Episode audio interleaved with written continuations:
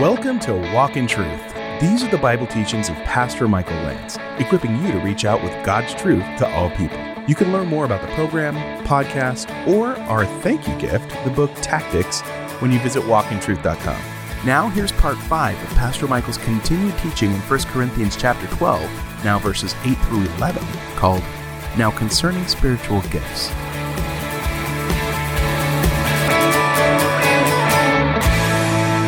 When an unbeliever comes into our midst, 1 Corinthians 14, he might say something like this Surely God is in this place. Now, how would he or she know that? Well, they would know that maybe by sensing the presence of God, but by also, the context is sensing the presence of God through the body of Christ. And so, as they see us moving in spiritual gifts, the, the Spirit of God manifesting Himself through the church, God is made known. And God wants to be made known to the world that He made. In fact, He tells us to be witnesses to a lost and dying world. Now, everybody turn over to 1 Peter with me. Hold your place in 1 Corinthians. 1 Peter's toward the back of the New Testament. Look at chapter 4.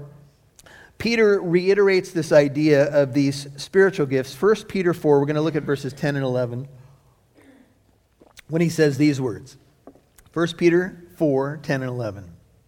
As each one has received a special gift, that word for gift there is charisma, and it's defined as a divine endowment or a divine manifestation. As each one, 1 Peter 4:10 has received a special charisma, a gift. It's where we get the idea of the charismatic, right?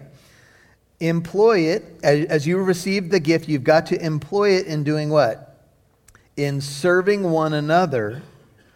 And here's your stewardship. You, you have stewardship over money, over your family, over your talents, and over your spiritual gifts as good stewards of the manifold grace of God. Whoever speaks, let him speak as it were the utterances of God.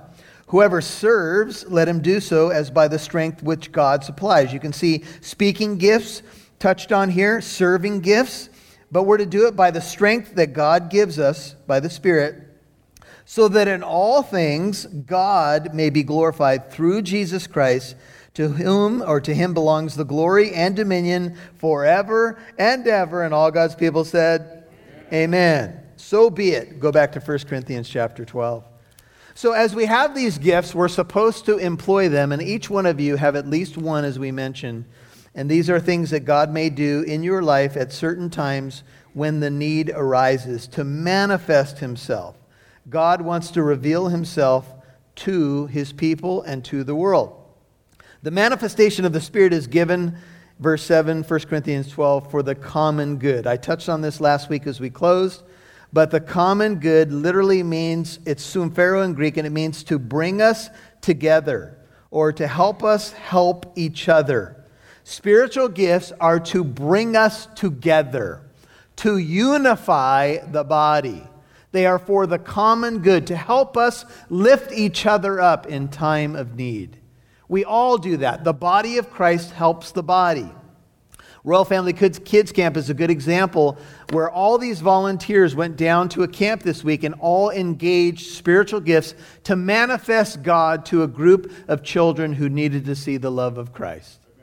The body of Christ, when we meet on a Sunday morning, and let's say we have a visitor that comes and meets with us and worships with us, each of us are manifesting our spiritual gifts and all these different ministries that make this work on a Sunday morning to show who God is to people.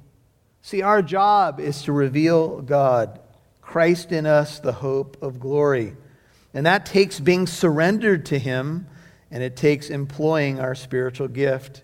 One writer says the economic principle here is to pay it forward. If you don't use your gifts, then you simply cannot accomplish this. The economic principle, pay it forward. You get a gift from God, you give it away. You get a gift from God, you give it away. God wants you to be a channel of His grace, a vessel of His grace, to show the world that God is a giving God, and that He loves us and He loves them. And so He gives these gifts to His church to show who He is. To one is given, notice the, the, the emphasis again is, is given, verse 8, the word of wisdom. See the word word there? That's the Greek word logos, L O G O S. And this is a speaking gift, it's the word of wisdom. Now, we know wisdom and knowledge was huge in first century Corinth. They were all into wisdom. But wisdom, really defined, is, is this wisdom is to know God, to know His will and His ways, and to do it.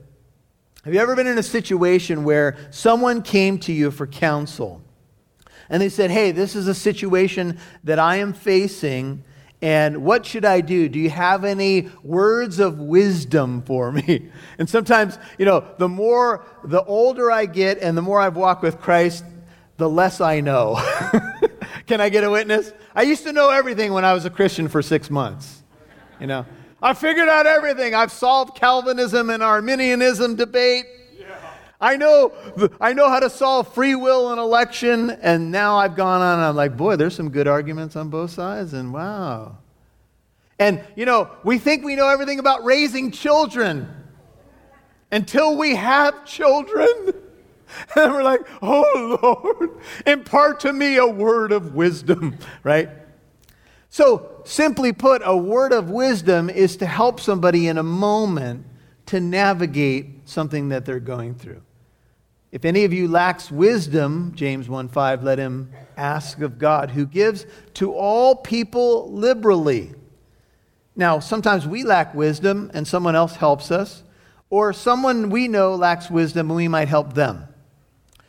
I should point out that the wisdom that we want to impart is largely going to be centered in applying Bible verses to situations. In fact, I think sometimes what happens is the word of wisdom being a speaking gift happens a lot in Bible study. It happens a lot from pulpits across the country. Because the word of wisdom is the application of God's word for your situation. So think with me. Have you ever been in a situation where, you know, you're asking some tough questions, Lord, I don't know what to do. You're wrestling with something and you turn on a sermon on the radio. And that pastor is dealing with your specific situation and applying God's word. This happens so many times to me. I've been praying about something, wrestling. I wasn't sure what the Lord would have for us, or the elder board maybe was wrestling with something, and we needed God's wisdom, and we specifically prayed for it. And then I turn on a sermon, and that pastor is talking about that very thing. Or sometimes, you know, I'll talk to somebody who's come into a church service like this and they'll, they'll come up to me and they, they say, You were talking to me today. And I said, I know. We've been following you all week. No. But it's kind of fun to mess with people that way. But anyway. But isn't it interesting? Like, someone can be going through something they maybe they haven't been to church for a while. They come into the church and the message is all about what they are dealing with or something is touched on in the message. And oftentimes as a pastor this happens. I'll i'll depart from my notes. Uh, what i would thought i was going to say I, I take a left turn and then someone says you know when you touched on this this was specifically what I was asking a question about. That is the word of wisdom. That's the Spirit saying, I know what you're going through, and I'm going to help you navigate your life through the word of God. So, so we need to bring this down out of the clouds, so to speak, and say that largely speaking, this will just be a moment where a Bible verse gets applied to your situation. And maybe you've never seen that verse before or maybe you see that verse with some different angles, but that's the primary idea there. It's applying the Word of God. Wisdom is the application of knowledge, and it comes through the Spirit.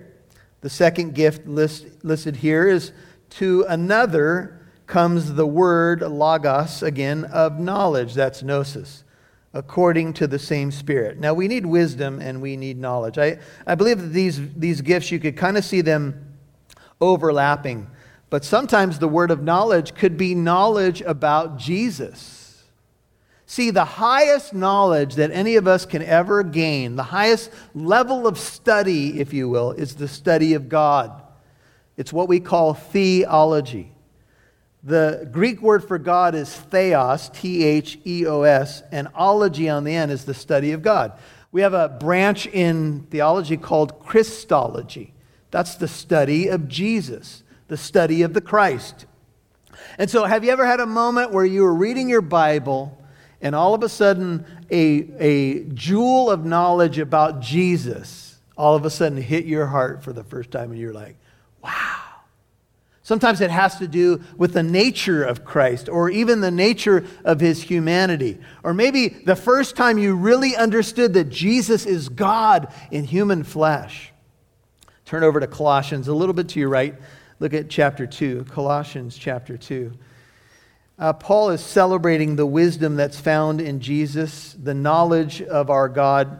2 Peter 3:18 says we're to grow in the grace and knowledge of our Lord Jesus Christ. And this is Colossians 2.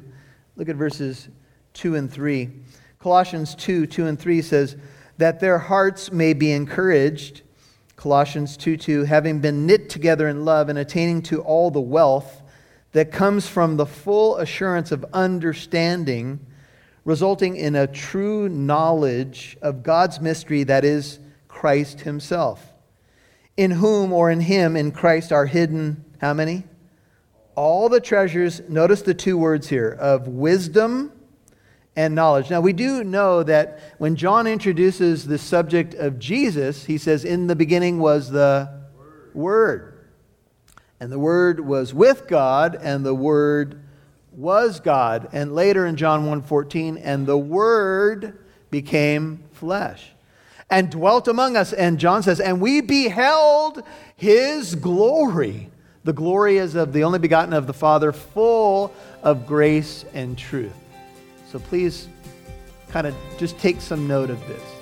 The word of knowledge and the word of wisdom will center itself in God's word and it will center itself in the Word of God or Jesus, the living Word, if you will.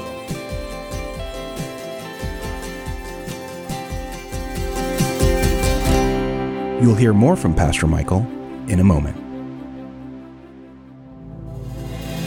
My plans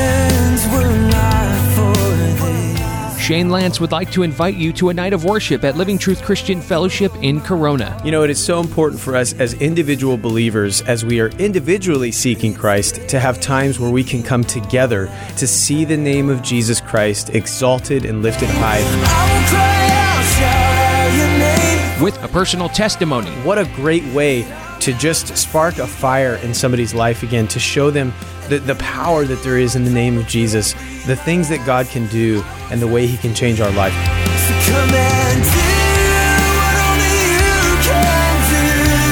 Anybody is welcome, and maybe you have that friend that you've been trying to get back into church, and they've been telling you, Oh, yeah, you know, I want to get back to church, but I've had work, or I've had this, or I've had that. This is a great event to invite that friend to to get them back surrounded with other believers. A night of worship at Living Truth Christian Fellowship this Sunday night at 6 p.m. Visit walkintruth.com for more information or download the Living Truth Christian Fellowship app. I'll cry out, shout out your name, for I know that I'm not forsaken. You can now listen to Walk in Truth with Michael Lance wherever you go and whenever you want. That's because Walk in Truth can now be heard on your favorite podcast app. Apps like iPodcast, Spotify, Stitcher, iHeartRadio, Google Play, and much more. Simply open up your favorite podcast app and search Walk in Truth. Make sure you subscribe so you'll know when a new show is available. Thanks for listening and partnering with Walk in Truth. Our mission here at Walk in Truth is to equip you with the Word of God and to give you the tools to express your Christian faith. But how do you initiate conversations effortlessly? Walk in Truth and Pastor Michael Lance would like to offer you the 10th anniversary edition of Tactics, a game plan for discussing your Christian convictions by Greg Koukl. This is how to navigate a conversation to build a bridge from a conversation to get to spiritual truths and to get to the gospel. We are offering the book Tactics as a thank you when you give a donation of $20 or more to Walk in Truth. Visit walkintruth.com, click the donate button, or call 844 48 Truth. That's walkintruth.com or 844 48 Truth.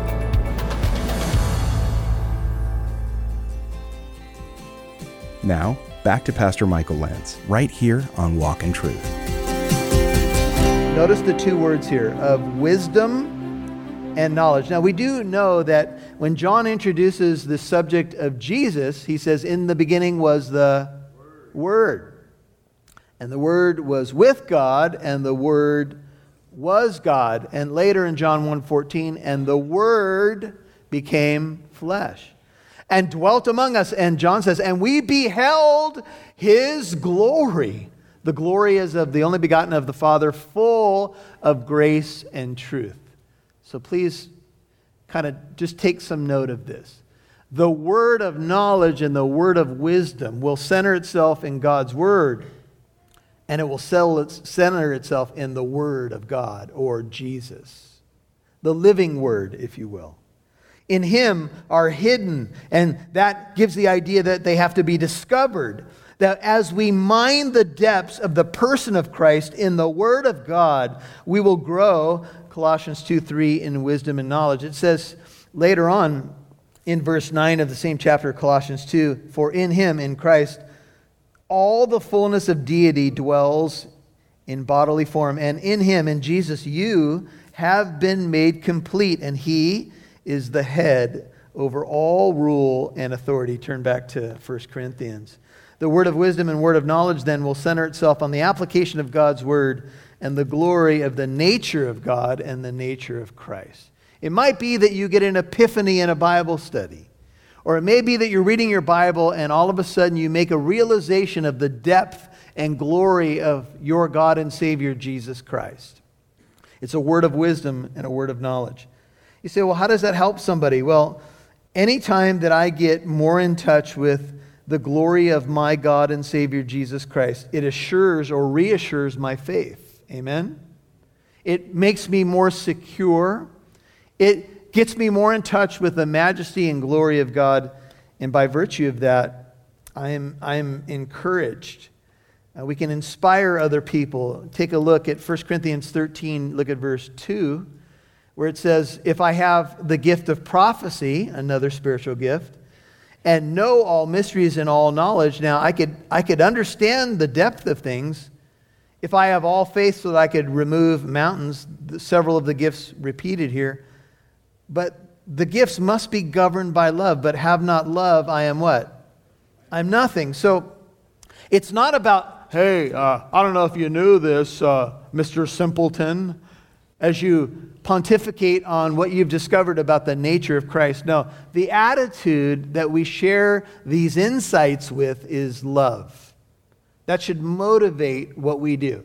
So if you're ever in a group Bible study, for example, and people begin to encourage one another with thoughts about Christ and God, the whole group is edified as iron sharpens iron, so one man sharpens another, one woman sharpens another. So, in the setting of a Bible study or a worship service, and even in a first century context where maybe there was some back and forth questions and answers, etc., you can see how these gifts would operate.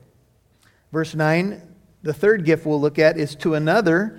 1 Corinthians 12 9 is faith. Uh, the gift of faith is given. Notice again, the source is the same Spirit. Faith is pistis in Greek, P I S T I S. And this is not saving faith because he's addressing Christians, so it's not just saving faith here, but it is a special endowment of faith in a moment where you may need extra faith. Uh, one writer says, This rather is faith to perform some extraordinary work. This is the kind of faith, in Jesus' terms, that can move mountains. The gift of faith may be connected, as we'll see in a moment, to the gifts of healing that follow. It's a mysterious surge of confidence in God. Uh, 1 Corinthians 12 9, the gift of faith maybe to endure a difficult circumstance, or to have peace in a trial, or to have extra faith that God will help you or even heal someone you're praying for, etc. This is spirit given faith, distinct from saving faith or the daily faith with which we need to walk out our walk. This is a special moment. Uh, example, some years ago, Pastor Chuck Smith tells a story Pastor Chuck's now with the Lord, that a family wheeled up their grandfather in a wheelchair, and they asked Pastor Chuck to pray for the grandpa. And Pastor Chuck said, Sure, I'd be happy to pray for him. And he said he got a surge of faith in the moment, and he told the grandfather, Get up out of your chair and walk. And he grabbed the grandfather and pulled him up out of the wheelchair. Now, this takes faith because if he fell on his face, and that's what we're all afraid of, right? that would be bad. But he just said he had this surge of faith right after a message, picked him up out of the wheelchair, and grandpa started to walk. Later on, the family said, Pastor Chuck, that was awesome, but when we brought him up, he had a cold, and we just wanted you to pray over his cold. now, have you ever had a moment, though, where, look, our, our faith ebbs and flows? We all, we all understand that, right? There's times when my faith seems like I'm in the clouds, and other times when I'm in the depths. But, but have you ever had a moment where it just seemed like your faith was just at an all time high and you believed the Lord for something big? It's almost like the faith in the fire, Daniel chapter 3. We believe God will deliver us. We know He will. We believe He will. But even if He doesn't, we're not going to bow down to your colossal statue, Nebuchadnezzar. And then Nebi fans the flame seven times hotter. Oh, yeah? Well, I'm going to make the furnace seven times hotter as James Montgomery Boice puts it, just in case the Hebrew God can only deliver from normally heated furnaces. Seven times hotter. and they go into the fire, but Jesus is there in the fire with them.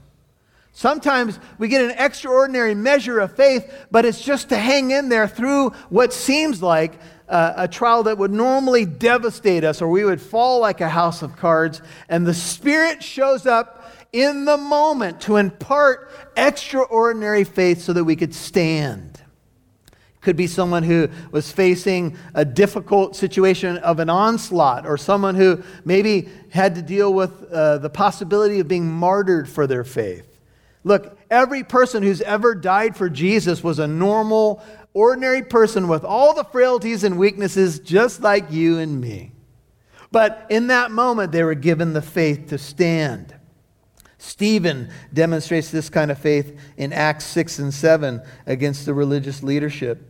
Uh, think of the apostles who have incredible faith in the middle of Jerusalem as they preach the gospel, and the religious leadership are saying, Stop it and we're going we're going to do you in if you speak any more in this name. Well, these are the things that God does through his servants. God is a miracle working God, and he will give you faith in the moment. If you're willing to just say, Lord, help me, he'll impart the faith that you need. Now, the other gift mentioned in verse 9 to another, gifts of healing. Notice, brothers and sisters, the plural there. They are gifts of healing by the one Spirit. A lot of you are asking questions Does God still heal today? The answer is yes, because Jesus Christ is the same yesterday, today, and forever. You're listening to Now Concerning Spiritual Gifts, Part 5 on Walk in Truth. Pastor Michael's teaching in 1 Corinthians 12, verses 8 through 11. Remember, our goal is to equip you so that you have an answer for your faith in Jesus Christ. Are friends, family, or coworkers asking you questions about your Christianity? Are they questions that you're having a hard time answering? Hey, we'd love to help you with those answers. So email us your question to the address answers at walkintruth.com. And Pastor Michael will answer your question using the Word of God. Again, the email is answers at walkintruth.com. Or you can write us a letter the old fashioned way. P.O. Box 2063, Corona, California 92878. Again, our mailing address is P.O. Box 2063, Corona, California 92878. And we look forward to hearing from you. Now, here's Pastor Michael. Well, maybe when you hear the idea of a spiritual gift, it seems a little mystical and maybe even a little weird to you. Well, to get past that, here's a way to think about spiritual gifts. Spiritual gifts are really maybe not as mystical as we think. They're divine enablements to really be what God always meant us to be. It's His power in our life to bless and build up other people. So that's a way to think about it. Ask the Lord to help you understand what your gift is and engage it. But remember, engaging it's not for a show. It's not to you know, tell my Christian friends I'm a, I've arrived. It's for the benefit of others, and it can be for your own edification as well, and for the glory of God. That's the way to think about it. Well, we've been telling you about a night of worship here at Living Truth on Sunday, February 16th at 7 p.m. We'd love for you to join us for an extended time of praise and worship and a powerful testimony. It's happening at Living Truth in Corona, where I serve as senior pastor, 1009 Arsenal Way. Download the Living Truth app in your app store and you can get information and directions. You can catch up on past uh, messages and much, much more. Download it today. I'd love to have you come on out with your family, and I would love to meet you here. God bless you. Thanks for partnering, praying, and listening to Walk in Truth. We'll catch you next time. Tune in Monday for the conclusion of Pastor Michael's teaching in 1 Corinthians chapter 12 called Now Concerning Spiritual Gifts. I'm Mike Massaro. Have a great weekend and happy Valentine's Day. Thanks for listening to Walk in Truth, where our goal is to equip you to reach out with God's truth to all people.